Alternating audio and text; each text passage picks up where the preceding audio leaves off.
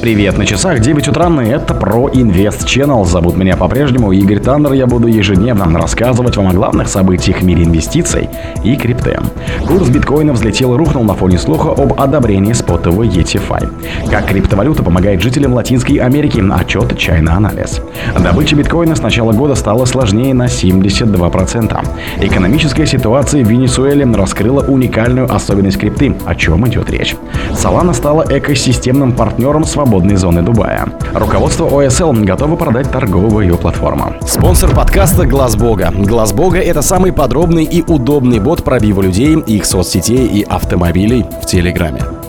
Курс биткоина взлетел и рухнул на фоне слуха об одобрении спотового ETFI. Стоимость первой криптовалюты в моменте выросла до 30 тысяч долларов, но после опровержения новости спустилась к 28. Курс биткоина в моменте взлетел до 30 тысяч на фоне слуха об одобрении спотового ETFI от компании BlackRock и обвалился к 28 после опровержения новости. На 17.00 по Москве первая крипта торгуется около отметки 28 тысяч долларов по данным CoinGeska.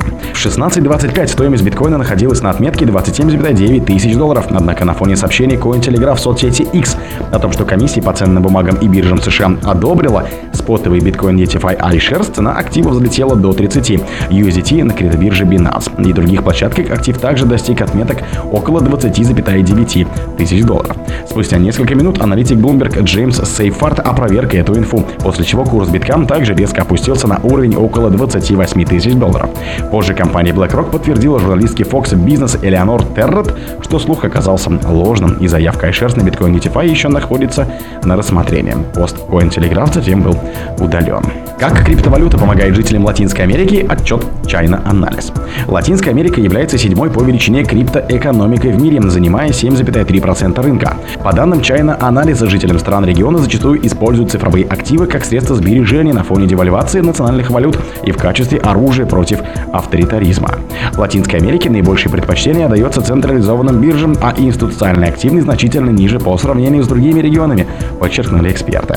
Хоть доля региона в мировой криптоэкономике не самая большая, три его страны входят в топ-20 глобального индекса внедрения крипты – Бразилия, Аргентина и Мексика.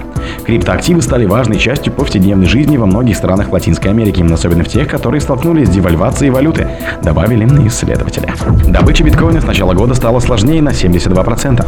В результате очередного перерасчета показатель увеличился на 6,47%, установив новый исторический рекорд на уровне в 63,03. Сложность майнинга биткоина с начала года выросла на 79%. 1 января 2023 года сложность добычи первой крипты находилась на уровне в 35,36 по данным bitcoin.com. В результате очередного перерасчета 16 октября показатель установил новый исторический рекорд на уровне в 61,03. Сложность майнинга определяет объем вычислительных мощностей, необходимым для нахождения нового блока в блокчейне битка. Сколько раз в среднем майнеры должны вычислить значение хэш-функции, чтобы найти криптовалютный блок. При текущем повышении целевое значение сложности установлено в размере 61,03. Экономическая ситуация в Венесуэле раскрыла уникальную особенность крипты. О чем идет речь? Венесуэла – одно из самых подходящих мест в мире для популяризации криптовалюты. Все же экономика страны страдает от гиперинфляции, которая в том числе стала следствием действий авторитарного правительства Николаса Мадура. По крайней мере, на первый взгляд кажется, что местное население с радостью покупало бы крипту как минимум для сохранения покупательной способности своих сбережений. Но что там происходит на самом деле? Согласно результатам свежего исследования аналитиков China Analysis, Венесуэла занимает только пятое место в Латинской Америки по объему проведенных криптотранзакций. В то же время в мировом рейтинге страна не входит даже в первую двадцатку по данным показателя. Все же в Венесуэле есть интересный кейс применения криптовалюты, утверждают эксперты. При этом в Европе, Северной Америке, а также в Австралии и Океании преимущество отдают индустрии децентрализованных финансов. Для подобных платформ не требуется подтверждение собственной личности с помощью документов и прочих составляющих контроля. Но в случае использования аппаратных кошельков пользователи полностью владеют собственными активами и контролируют их, при этом не полагаясь на платформы от третьих лиц. Solana стала экосистемным партнером свободной зоны Дубая. Фонд Solana стал партнером Дубайского товарного сырьевого центра, одной из свободных экономических зон в Объединенных Арабских Эмиратах, согласно объявлению от 15 октября. Solana с помощью своей блокчейн-платформы будет предоставлять техническую и бизнес-поддержку любому участнику криптоцентра. Компания также проведет вебинары и образовательные курсы по различным темам Web3 и расширит уже действующую программу грантов.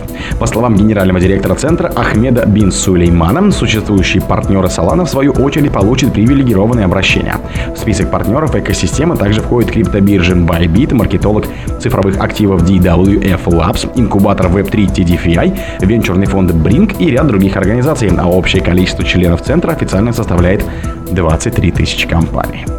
Руководство OSL готово продать торговую платформу. По данным агентства Bloomberg, первая лицензированная и соответствующая требованиям Гонконга биржа криптовалют OSL готова к продаже. Руководство оценило бизнес компании в 128 миллионов долларов. Учредители организации не смогли получить прибыль в долгосрочной перспективе, и сейчас их фирма находится в убыточном состоянии.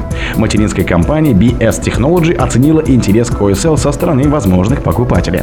Среди них многочисленные участники отрасли, а также венчурные фонды. Компания может продана за 1 миллиард гонконгских долларов. Платформа OSL оказывает брокерские, обменные и депозитарные услуги для рынков криптовалюты, а также представляет инфраструктуру финансовым учреждениям, чтобы последние могли обеспечить торговлю виртуальными активами. О других событиях, но в это же время не пропустите. У микрофона был Игорь Таннер. Пока.